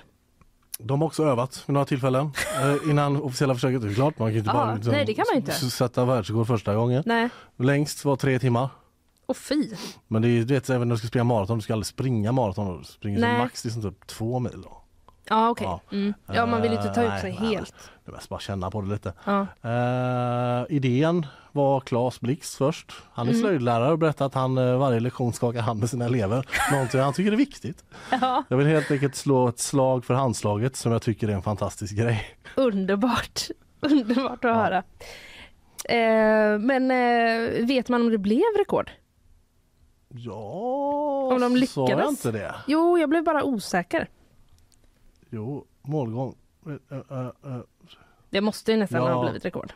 Det Jo. kanske är det som är rubriken rent av. Ja, hela, men efteråt här var så de insa- de har dragit in pengar också till insamling till skolor i Kenya. Verkar ha dragit in mellan 70 och 80 000. Så, ja, ja. Mm. Ja, men Jo, här men står det klockan tre på söndags eftermiddag gick världsrekordet i mål. 27 Ja. timmar efter start på grund av att tiden räknades bort vid fem rasterna. Ja, ja, ja, ja, ja, just det. Okej. Och då, hur kändes det då? Hela kro- kroppen känns mör. Jag har svårt att lyfta en kaffekopp med Ja. högerhanden.